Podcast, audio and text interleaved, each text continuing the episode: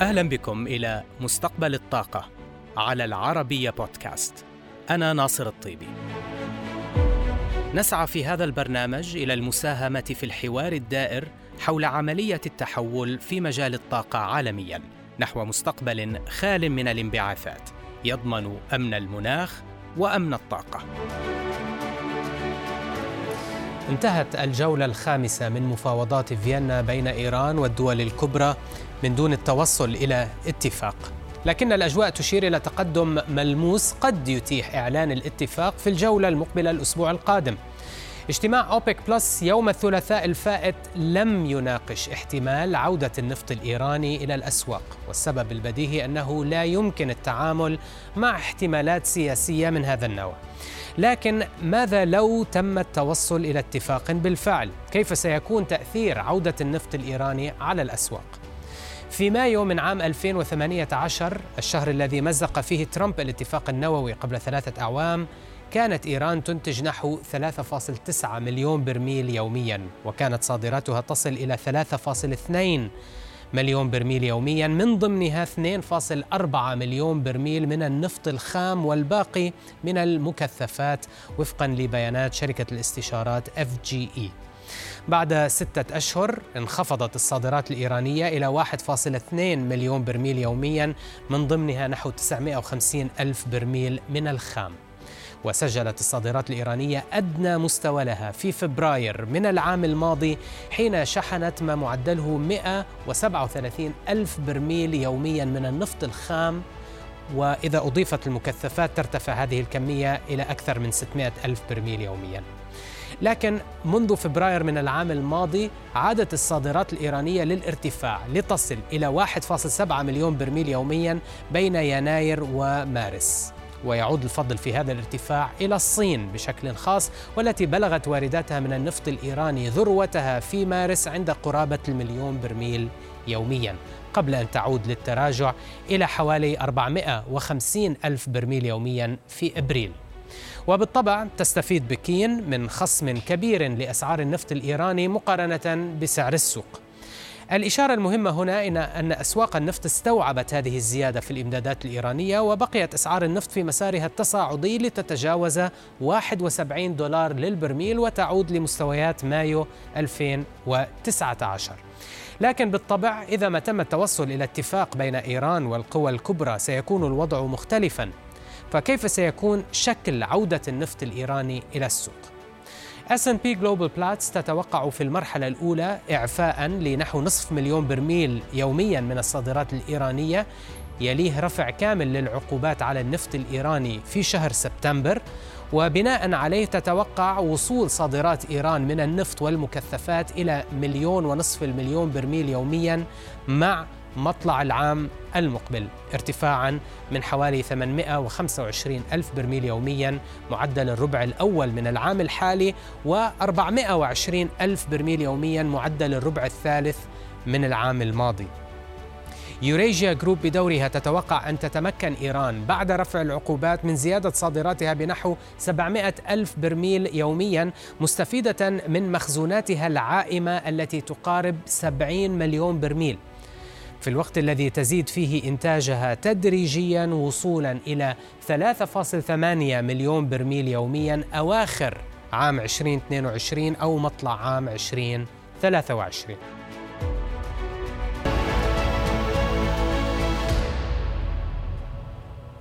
وللمزيد ينضم إلي مباشرة من جدة وائل مهدي الكاتب المتخصص في شؤون أوبك. وائل أهلا بك شكرا لانضمامك إلينا. يبدو أن الاتفاق النووي بين إيران والولايات المتحدة قد اقترب إنجازه. السؤال الآن هو متى وبكم ستعود الصادرات الإيرانية؟ وزير النفط الإيراني تحدث عن مستوى مستهدف في الإنتاج يبلغ 6.5 مليون برميل يوميا. فهل كان يبالغ؟ أه يعني لا أحب أن يعني أن أقول إنه يبالغ ولكن لن لن أخذ إلا هذه الأرقام بمنطقية. آه، في أفضل ظروف إيران عندما يعني كانت آه، هناك يعني رضا دولي عنها وكان بإمكانها زيادة إنتاجها آه، إلى مستويات عالية جدا لم تتجاوز 3.9 مليون برميل يعني في أفضل الظروف. فما بالك يعني الآن في هذا هذه الأوضاع نحن نتكلم عن إعادة يعني آبار كثيرة متوقفة من فترة طويلة جدا. نتكلم عن نقص في المعدات. المعد طبعا بسبب الحظر على إيران. ف يعني كل الأمور اللوجستية هذه لا يعني لا تعطي أي دلالة إنه إيران بإمكانها أن تعود ب يعني بسرعة إلى مستواها ما قبل الحظر. طبعا 6.5 مليون برميل هذا رقم يعني مستهدف منذ سنوات طويلة وأتوقع هو أقرب إلى الاستهلاك يعني السياسي آه، منه منه إلى الواقعية. آه، هذا الأمر يتطلب استثمارات. لا اتصور إن لدى إيران القدرة الآن على الاستثمار. ولا أتصور إن هناك أصلا من يريد أن يأتي ويستثمر يعني في النفط آه، في إيران آه، في الظروف الحالية. م. الشركات الدولية كلها يعني هي طبعا هي التي كان من المفترض أن تأتي وتستثمر وتساعد يعني إيران على تطوير حقل ساوث بارس وغيرها. آه، هذه الحقول لن تستطيع جذب المستثمرين والشركات الدولية لمساعدتها على رفع الإنتاج، فتبقى الأرقام المستهدفة كما كما ذكرت لك يعني للاستهلاك السياسي لا أكثر. طب والامين عام أوبك محمد باركيندو طمأن الأسواق أن عودة الإمدادات الإيرانية ستكون منظمة.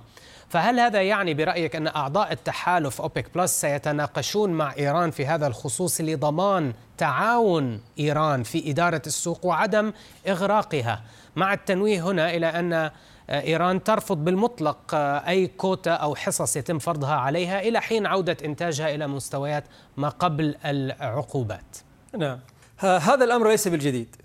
تذكر يعني سبق سبق يعني أن آه، لإيران أن تم الرفع الحظر عن آه، نفطها في عهد الرئيس آه، أوباما وكانت عودتها للسوق منظمة وتدريجية وكان هناك وضوح يعني أوبك يعني في ميثاقها يعني تعطي مساحة للدول التي يعني تعرضت لأزمات سياسية أو مشاكل أو اضطرابات إنها يتم إعفائها من أي يعني التزامات. وفي نفس الوقت يعني هناك تفهم من كافة الدول الأعضاء في التحالف آه، حول عودة أي يعني دولة آه، خصوصا إيران. يعني تاريخيا عند كل يعني حظر على نفط إيران دائما يكون المفاوضات بين يعني أوبك آه، وإيران حول متى تعود إيران بالالتزام ب يعني الحصص.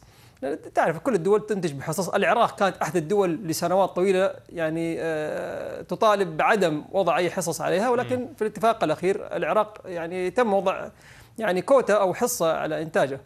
آه، نفس الأمر لإيران. طبعا إيران أنا أنا توقعي أنه إيران يعني إلى عام تقريبا آه، سوف يعني تطالب بعدم يعني فرض أي يعني حصص عليها. هل السوق يستوعب يعني أي نفط من إيران؟ هل مثلا لو عادت إيران الآن هل هذا سوف يربك السوق في شيء؟ لا لا أتصور. يعني بافتراض إنه لم لم يكن هناك كوتا. بافتراض إنه لم يكن هناك يعني أي تنظيم لعودة إيران للسوق. آه لن ننظر إلى الأرقام بحسب ما يعني آه، تراه وكالة الطاقة الدولية. أنا لماذا يعني أقول وكالة الطاقة الدولية؟ لأنها تمثل وجهة نظر المستهلكين ولا تمثل وجهة نظر المنتجين. نعم. فمن ناحية يعني آه، وكالة الطاقة الدولية ال call على يعني أوبك بلس آه، الطلب يعني على خامات أوبك oil أو الانتاج نعم. الطلب نعم. حتى الطلب كمية الطلب المفروض إنتاجها حتى يتوازن السوق. آه، من يعني شهر يونيو حتى نهاية يعني العام الحالي الوكالة تتوقع أن يكون الطلب على نفط التحالف في حدود ال 44 مليون برميل. يعني بنهاية بنهاية آه، يعني ديسمبر. وهو يصعد من من يونيو ويستمر في الصعود إلى آه، أن يصل 44 مليون برميل في ديسمبر. الآن بافتراض إن إيران عادت إلى السوق. سوف يكون لدى التحالف 42 مليون برميل إضافية. وسيظل هناك 2 مليون برميل آه، كذلك يعني فجوة بين الكمية آه، يعني التي يجب على التحالف إنتاجها نعم. لموازنه السوق وبين يعني آه، ما يمكن إنتاجه. طيب لا نفرض أن إيران لم لم تعد وهذا كذلك سيناريو محتمل لأن إيران قد تتطلب وقت أطول لأن تعيد إنتاجها إلى المستويات السابقة. نعم. في هذه الحالة سوف يكون يعني انتاج إنتاج التحالف الفعلي في حدود ال 40 مليون برميل يعني هناك 4 مليون برميل إضافية من الطلب في نفس الوقت الطلب يعني في الصيف بحسب مثلا توقعات جولدمان ساكس وجي بي مورغان سوف يزيد ما بين 4.2 مليون برميل إلى 4.4 مليون برميل يوميا م. هذه الزيادة كافية أن تستوعب نفط إيران في حال ما إذا كنا متفائلين لا نأخذ إذا أخذنا السيناريو التفاؤلي فإن يعني إيران عودتها لن تؤثر في يعني آه، توازن السوق. لأنه الطلب سيستطيع امتصاص آه، واستيعاب هذه الكميات الإضافية. آه، أنا أشكرك جزيل. الشكر وائل. انتهى وقتنا للأسف. وائل مهدي الكاتب المتخصص في شؤون أوبك مباشرة معنا من جدة. أهلا وسهلا. ملف آخر في مستقبل الطاقة. العودة المتوقعة للنفط الإيراني إلى السوق تقابلها توقعات بانتعاش الطلب في الأشهر المقبلة فكيف سيكون الميزان بين هذين العاملين؟ هذا هو موضوع لقائي مع كانغ وو رئيس وحدة الطلب العالمي وآسيا في S&P Global Platts في سنغافور والذي يرى أن الأسواق مقبلة على طفرة في الطلب لكن سألته بداية عن مدى تأثر الطلب العالمي على النفط بالأزمة الصحية التي شهدتها الهند وبعض دول آسيا الأخرى. جراء ارتفاع الإصابات بكورونا مؤخرا. لنستمع. Overall, the state of the economy for India بشكل عام ما زال الاقتصاد الهندي صلبا ونتوقع استمرار النمو الاقتصادي في الهند لما تبقى من السنة عند مستويات مرتفعة.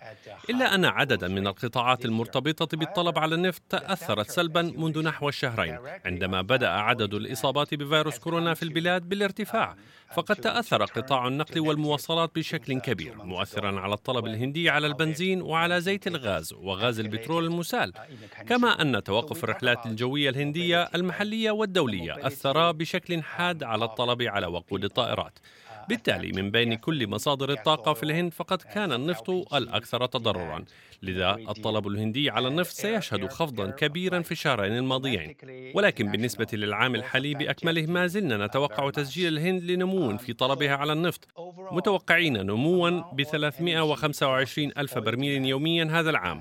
طبعا هذه التوقعات تم خفضها بسبب الموجة الأخيرة من الإصابات بنحو 250 ألف برميل يوميا مقارنة بتوقعاتنا السابقة. وهذا يعني أن الهند لن تكون قادرة على العودة بطلبها على النفط هذا العام إلى مستويات ما قبل الجائحة عام 2019 uh, ولكن بالرغم من خفض توقعات تعافي الطلب في الهند وبعض الإشارات المقلقة من إغلاقات وارتفاع الإصابات في دول أخرى في آسيا مثلا فيتنام وتايلاند ما هي توقعاتكم للطلب العالمي خلال فصل الصيف الذي يقف على الأبواب؟ Surprisingly, demand has been strong. الأمر المفاجئ هو أن الطلب العالمي على النفط سيكون قويا خلال الأشهر المقبلة حيث أنه كان ضعيفا في الربع الأول من العام. لكن التعافي قادم من دول كبرى كالولايات المتحدة وأوروبا الغربية فالسياح أصبحوا على الأبواب وموسم القيادة سينطلق قريبا حيث نتوقع أن ينمو الطلب العالمي على النفط في الفترة من بداية يونيو وحتى نهاية أغسطس من هذا العام بنحو 6.9 مليون برميل يوميا على أساس شهري لتلك الفترة. وبالرغم من تأثر الطلب من بعض الدول الآسيوية هذا العام بالرغم من أنها كانت أقل تأثرا العام الماضي إلا أن نمو الطلب العالمي هذه السنة سيأتي من الولايات المتحدة وأوروبا الغربية وحتى الشرق الأوسط وهي جميعها مناطق تأثرت بقوة العام الماضي نتيجة الجائحة لكن سيكون لها بالغ الأثر في قيادة نمو الطلب خلال موسم الصيف الحالي وخلال هذا العام بأكمله. نلحظ مؤشرات على تعافي السفر الجوي في الولايات المتحدة مؤخرا كما أن الاتحاد الأوروبي يستعد لاستقبال السياح من خارج الاتحاد قريبا هل أنت متفائل حيال تعافي الطلب على وقود الطائرات والجت فيول هذا الصيف؟ The major reason is, is the current low levels. العامل الرئيسي بالنسبة لوقود الطائرات هو مستوى الأساس المنخفض للعام الماضي والذي سنقيس مقارنة به فبسبب مستوى الأساس المنخفض هذا العام الطلب على وقود الطائرات سيكون من بين أبرز المحركات للطلب على المشتقات خلال أشهر الصيف المقبل. طبعا البنزين والديزل أيضا سيشاركان في قيادة الطلب خلال الفترة ولكن الأداء الأفضل نسبيا سيكون لصالح وقود الطائرات. هناك نوعان من الدول فيما يخص وقود الطائرات. الأول هي الدول الكبيرة مثل الولايات المتحدة والصين والتي لديها سوق داخلي كبير للرحلات. وهذه السوق شهدت تعافيا كبيرا جدا مؤخرا. أما النوع الثاني من الدول فهي تعتمد أكثر على الرحلات الدولية وهذا القطاع ما زال بانتظار عودة نشاطه ولكننا نتوقع أن وقود الطائرات سيقود نمو الطلب على النفط خلال الأشهر الثلاث أو الأربع المقبلة. سيد وو هل نظرتك التفاؤلية تجاه الطلب على النفط خلال الأشهر المقبلة سيترجم إلى تحسن في هوامش التكرير بالنسبة لقطاع المصافي؟ The refining industry is still struggling. للأسف قطاع مصافي التكرير ما زال يعاني فقطاع المنبع قادر على إبقاء النفط تحت الأرض ولديه وسائل أخرى للحد من الأثار السلبية لانخفاض الطلب. ولكن قطاع التكرير لا يستطيع خفض قدراته التكريرية. كما أن تلك القدرات التكريرية ما زالت آخذة بالزيادة نتيجة مشاريع تكرير بدأ إنشاؤها منذ زمن وبعضها حتى دخل الخدمة في عز الجائحة. لا سيما في دول مثل الصين والشرق الأوسط لذا نسب التشغيل لدى قطاع التكرير منخفضة. صحيح أنها ستتحسن نسبيا مع تعافي الطلب لكنها ستبقى رغم ذلك منخفضة. بالتالي على عكس قطاع المنبع لا نتوقع تعافيا ملحوظا في صناعة التكرير هذا العام أو حتى العام المقبل. فالأمر سيستغرق فترة زمنية أطول لخروج صناعة التكرير من هذه الأزمة. بالنظر إلى الصورة العالمية للإمدادات يبدو أن الصفقة الإيرانية الأمريكية حول الملف النووي باتت قاب قوسين أو أدنى من أن تتحقق كيف ومتى تتوقع أن يؤثر ذلك على إنتاج وصادرات إيران من النفط الخام Indeed, the deal is uh, imminent. بالفعل يبدو أن الصفقة أصبحت وشيكة ولكن حتى قبل ذلك بدأت انعكاسات الصفقة بالظهور حيث تم السماح نوعا ما ببعض الصادرات الإيرانية بالفعل. ونحن نعتقد بأن العقوبات على الصادرات سيتم رفعها بشكل كامل في سبتمبر المقبل. ولكن من الآن وحتى ذلك الموعد نتوقع ارتفاع الصادرات الإيرانية. فبحلول يوليو المقبل نتوقع ارتفاعها بنصف مليون برميل يوميا. ومع نهاية السنة نتوقع ارتفاعها بمليون برميل يوميا إضافية وبمنتصف العام المقبل يمكن لصادرات إيران أن تصل إلى أكثر من مليون برميل يوميا. هذا هو الجدول الزمني الذي نتوقعه وهذا مقارنة بصادرات إيرانية منذ عدة أشهر وحتى اليوم تتراوح ما بين 300 إلى 600 ألف برميل يوميا. الحذر والانضباط الذي يتخذانه آه، تحالف أوبك بلس يبدو بأنه آه، سيستمر حتى نهاية العام ولكن هل بالإمكان أن يؤثر نمو الإنتاج الإيراني والأمريكي على خطط ومستهدفات التحالف؟ You know, on the assumption that OPEC plus في حال استمرار أوبك بلس على خطتها الحالية القاضية بزيادة تدريجية في الإنتاج فإنه لا نتوقع أن أي زيادات في إنتاج إيران والولايات المتحدة قادرة على تغيير الصورة كثيرا. السبب في ذلك بأننا نتوقع نموا قويا جدا في الطلب هذا الصيف. وحتى وإن تباطأ بعض الشيء خلال موسم الشتاء إلا أن مستوى الطلب سيبقى جيدا. أما إذا اعتبرنا أن أوبك بلس قد ترفع إنتاجها وإمداداتها إلى السوق بوتيرة أسرع فوقتها يمكن للزيادة في إنتاج إيران والولايات المتحدة مجتمعين أن يجعلا السوق النفطية مرتاحة أكثر من ناحية الإمدادات بحلول عام 2022 ووقتها أيضا يكون تحالف أوبك بلس قد وضع سقفا سعريا للنفط ولكن كل هذا يتوقف على قرار تحالف أوبك بلس ناحية إنتاجه. ففي حال لم يغير التحالف خطته الحالية فسنرى سوقا تتسم بمستويات طلب تفوق العرض وليس العكس. Then things will be different. Market will be tighter actually, rather than rather than the other way. وأخيرا سيد في ضوء كل ما اسلفناه سابقا ما هي توقعاتكم لسعر خام برنت للنصف الثاني من العام وأيضا للعام المقبل؟